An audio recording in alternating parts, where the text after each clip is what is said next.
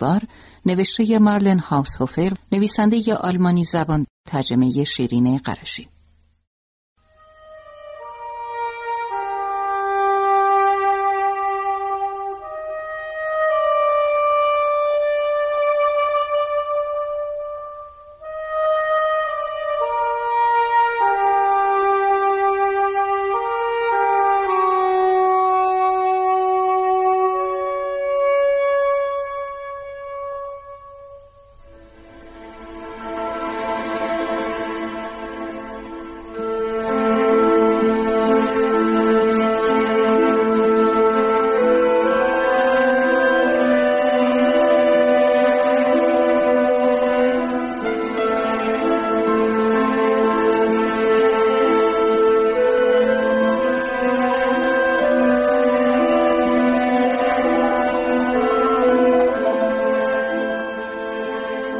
شانزدهم مه بالاخره زمینی برای کشت سیب زمینی پیدا کردم.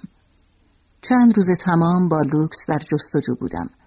بیل و انبور را از کلبه آوردم و مشغول زیر و رو کردن خاک شدم. این کار چهار روز طول کشید و مرا بیش از حد خسته کرد. وقتی تمام شد یک روز استراحت کردم و بعد مشغول کشت سیب زمینی شدم. لوبیاها را نیز در زمین کنار طویله کاشتم. در این میانه هوا بهتر شده بود و آفتاب و باران با هم نوبت گذاشته بودند. پرستاری از زیبا خیلی وقتم را می گرفت. حالا به اندازه کافی برای خودم و لوکس شیر داشتم ولی اگر او حتی شیر هم نمی‌داد باز امکان نداشت به همین وصف از او پرستاری نکنم برایم ارزشی بیش از حیوان یافته بود فقط من بودم و این حیوانها و حس می کردم سرپرستی از این خانواده عجیب و غریب به عهده من است. روز سیوم می باران پربرکتی بارید و مجبورم کرد در خانه بمانم. در نور چراغ کمی مطالعه کردم. تقویمی پیدا کرده بودم که خاص زار این بود و نکات زیادی درباره باغداری و پرورش حیوانات در آن ذکر شده بود. ناگهان به نظرم آمد صدای گریه کودکی را میشنوم. در آن شب بود که گربه به خانه من آمد. مثل یک کلافه خیس خاکستری پشت در چنبات مزده بود و ناله می کرد. گربه را روی میز نشاندم. بلوکس قررش می کرد. یک گربه روستایی با راه راه های سیاه و خاکستری. شیر گرم و کمی گوشت به او دادم و او همچنان که اطراف را می پایید آن را یک جا بلعید. آن وقت اجازه داد نوازشش کنم. از میز پایین پرید و روی تخت خواب من مستقر شد. گربه را نشان لوکس دادم. سپس اول او را نوازش کردم و بعد گربه را. فهماندم که گربه همخانه جدید ماست. گربه شبها در رخت خواب من میخوابید و خودش را محکم به پاهای من میچسبانید. لوکس هنوز از نزدیک شدن به او دست بردار نبود. دست آخر گربه تسلیم شد و اجازه داد او را بو کند. دست آخر به لوکس اعتماد بیشتری پیدا کرده بود تا به من. حتما تجربه تلخی از آدمی زاد داشت. از وقتی لوکس مرده رابطه من با گربه نزدیکتر شده است. شاید درک کرده که ما همگی به یکدیگر وابسته ایم. البته من بیشتر به او محتاجم تا او به من. لوکس با گذشت زمان به او علاقه مند شده بود. به این ترتیب ما چهار نفر شده بودیم. گاو، گربه، لوکس و من. لوکس از همه بیشتر به من نزدیک بود. او نه تنها سگ من، بلکه دوست من بود. طولی نکشید که گربه مدعی خواسته هایی شد. می‌خواست هر وقت مایل است بیاید و برود. پشت کمد یک سوراخ کوچک در دیوار کندم. گربه برنامه بسیار مرتبی برای زندگیش انتخاب کرده بود. روزها میخوابید. نزدیکی های غروب خانه را ترک می‌کرد و قریب صبح برمیگشت. نزدیک صبح وقتی آن پیکر کوچک خود را به پاهای من میچسبان کمی عمیقتر در خواب فرو می‌روم. ولی همیشه باید مراقب باشم. شاید کسی از پنجره داخل شود. کسی که شکل آدمی زاد است و در پشت خود تبر مخفی کرده است. تفنگ پر من آماده کنار تخت خوابم آویزان است. این آخری ها خیلی فکر کردم که اتاق خواب را خالی کنم. و همینجا برای زیبا طویله بسازم. البته باید از اتاق یک در به محوطه بیرون بزنم و فکر نمی کنم در این کار موفق شوم. هر شب به این موضوع فکر می کنم و گریم می گیرد که چرا اینقدر ناشی هستم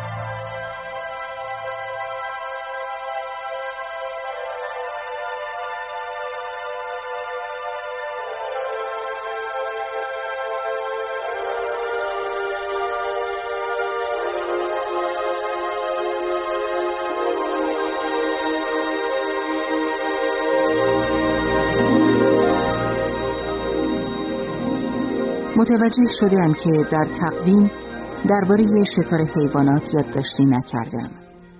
به خاطرم هست که از نوشتنش نفرت داشتم. همین که مجبور به انجام آن بودم کافی بود. بعد از چند تیر خطا به خوبی موفق شدم بدون اصراف فشنگ مایحتاج گوشتمان را فراهم کنم. من و لوئیز تابستان را همیشه در دهات میگذرانیدیم. مادرانمان اهل روستا بودند و همین حالا گذران زندگی را برایم آسانتر می کرد. در اولین تابستان این جنگل اغلب اوقات ماهی قزلالا می گرفتم. سید ماهی کمتر ناراحتم می کرد. نمی‌دانم چرا. هنوز هم کشتن آهوها در نظرم جرم بزرگی است. ذخایر مواد غذایی به سرعت کاهش یافته بود و مجبور بودم صرفه جویی کنم. بعدها وقتی با بی صبری در انتظار محصولگیری از سیب زمینی ها بودم فکر یک وعده غذای خوشمزه و مفصل حتی در خواب هم رهایم نمی کرد. وقتی به یاد آن تابستان میافتم می‌بینم سراسر کار و زحمت بود. لاغر و بیرمق شده بودم. از آنجا که تصمیم گرفته بودم مقاومت کنم مقاومت می‌کردم. ولی فراموش کرده بودم برای چه.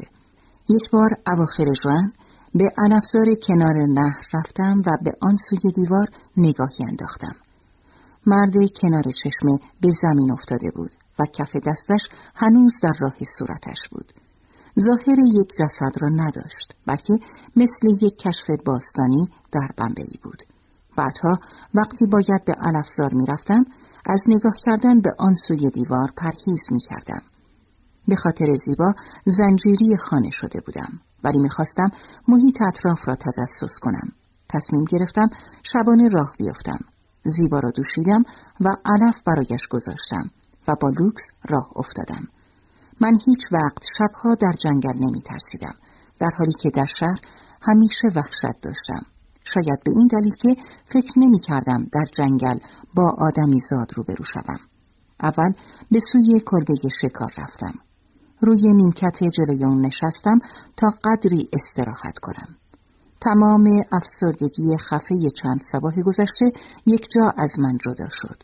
از جا بلند شدم و به راه ادامه دادم. دوباره به منطقه جنگلی وارد شدم. وقتی از جنگل خارج شدم سپیده زده بود. در بالاترین نقطه روی یک صخره کوچک نشستم. چهار و نیم صبح آفتاب طلوع کرد. این اولین طلوع آفتابی بود که در کوهستان شاهدش بودم. از جا برخواستم. و سرازیری دره را در پیش گرفتم. شاید هنوز دیوانوار امیدوار بودم در آنجا اثری از دیوار نباشد. هرچه به کف دره نزدیکتر می شدم اصای کوهنوردی را جلوی پایم حرکت می دادم و مواظب لوکس بودم. وقتی اصایم به دیوار خورد خیلی معیوز شدم و ناگهان به شدت احساس خستگی کردم. آهسته قسمتی از راه را برگشتم. شوق و ذوق شبانه ناپدید شده بود و پاهایم درد می کردند. خود را به افکار تیر و تار سپرده بودم. طبیعی بود که اگر دیوار آنجا وجود نداشت خیلی وقت پیش پیدایم کرده بودند. از آن روز ماه جوان مدتها گذشته است و من به تدریج درک کردم که دیگر راه بازگشتی ندارم. وقتی به کلبه شکار رسیدم مشغول بازرسی آن شدم و در آشپزخانه مقداری آرد، پی، نان سوخاری، چای، نمک و پودر تخم مرغ پیدا کردم. یک ساعت شماته دار هم پیدا کردم که بعدها خیلی به دردم خورد. الان مدت هاست خوابیده است. حالا وقت را از آفتاب تعیین می کنم یا از انواع علائم دیگر. من هیچ وقت از ساعت خوشم نمی آمد و هر یک از ساعتهایم به نحو اسرارآمیزی یا می شکستند یا گم می شدند. با کول پشتی پر به خانه رسیدم. به کارهای زیبا رسیدم و فورا به بستر رفتم.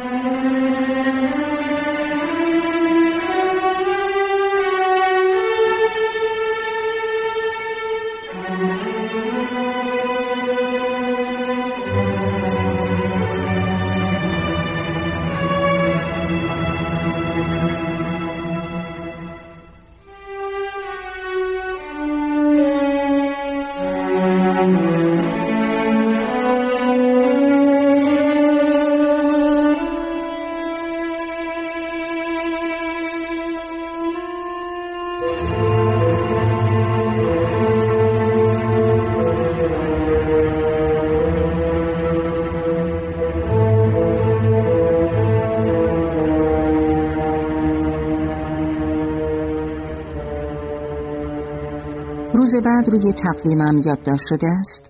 درد دندان شروع شد. دندانم چنان دردی گرفت که از یادداشت کردنش متعجب نیستم. دندان پزشک آن را خالی کرده بود و گفته بود سه روز دیگر مراجعه کنم و حالا سه ماه شده بود. یک عالم از قرصهای مسکن هوگو مصرف کردم.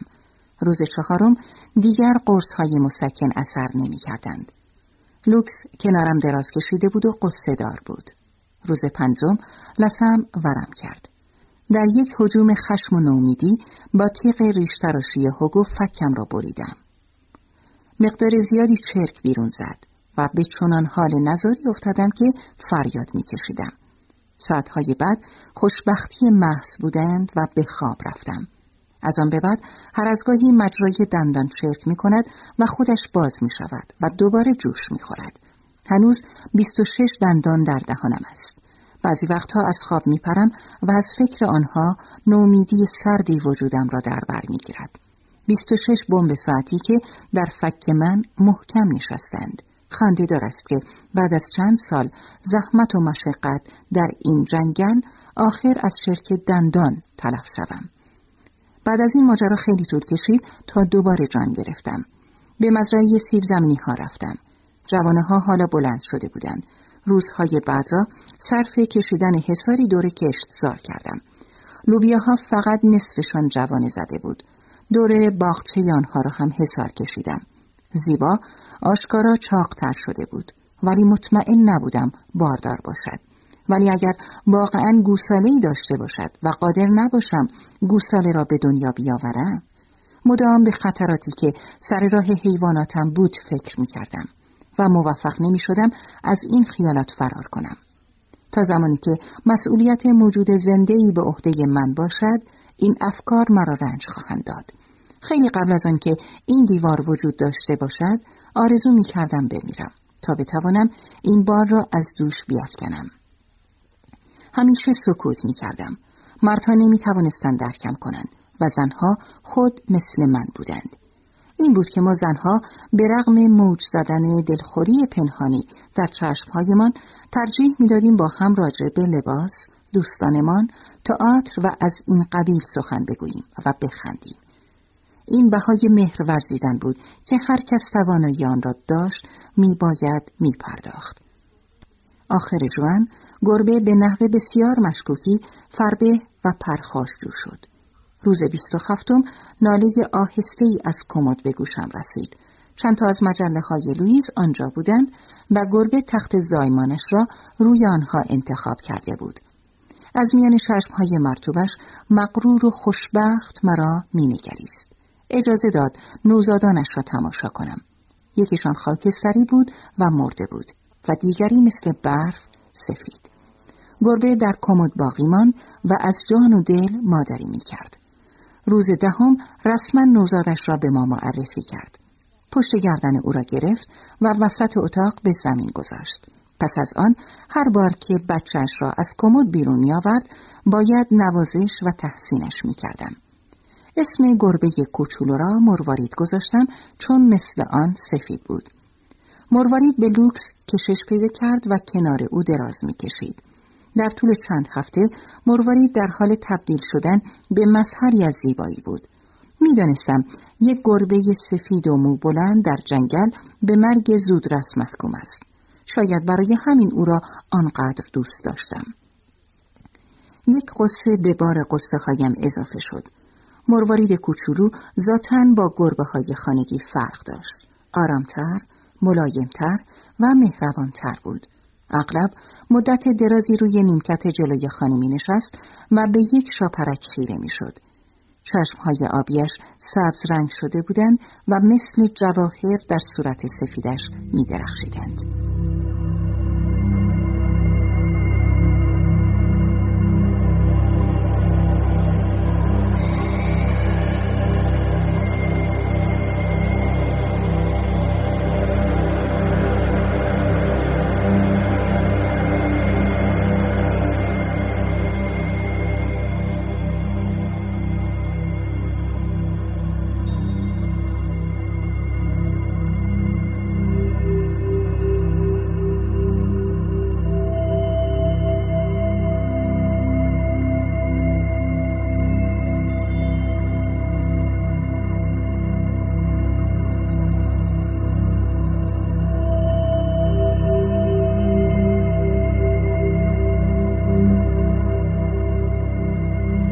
بهتر است به شرح روز دوم ژوئیه بپردازم. روزی که برایم روشن شد زندگیم به میزان چوب کبریت هایی که دارم بستگی دارد. تا آن زمان خیلی بی احتیاطی کرده بودم. اندوخته را از انباری بیرون آوردم. هنوز ده پاکت داشتم. حساب کردم که پنج سال می توانم با آن زندگی کنم. امروز می‌دانم که درست حساب کرده بودم و حالا ذخیرم دو سال و نیم دیگر کفاف خواهد داد. و روز آخرین چوب کبریت تا حد لمس کردن نزدیک شده است.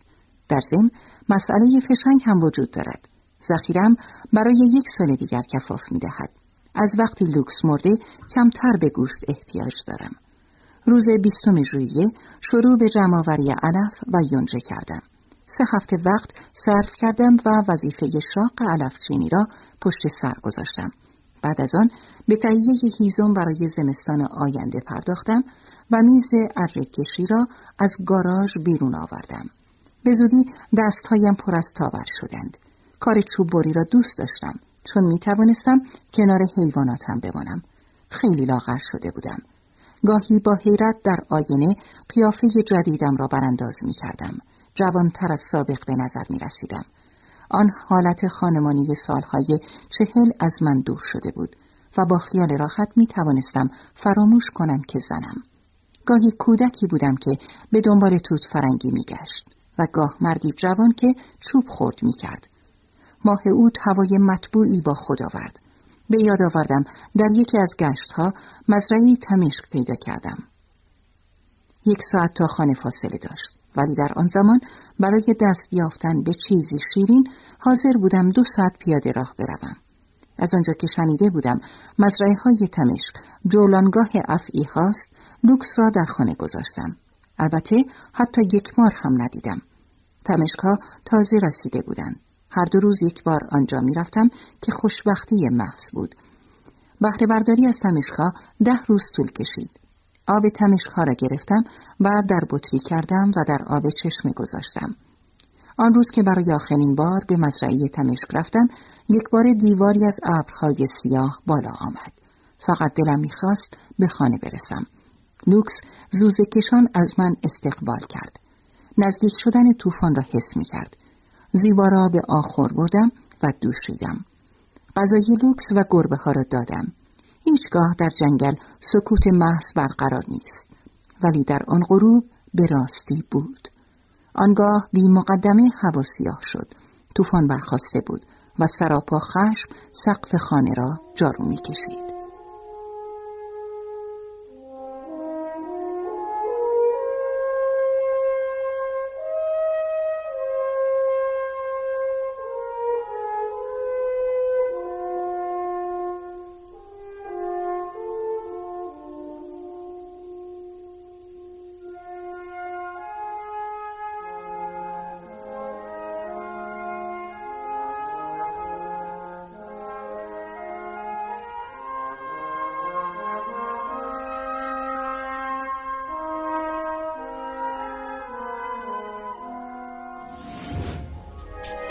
شما هم می‌تونید دقدقه ها و تجربه های خودتون رو با دیگران به اشتراک بذارید. شنوتو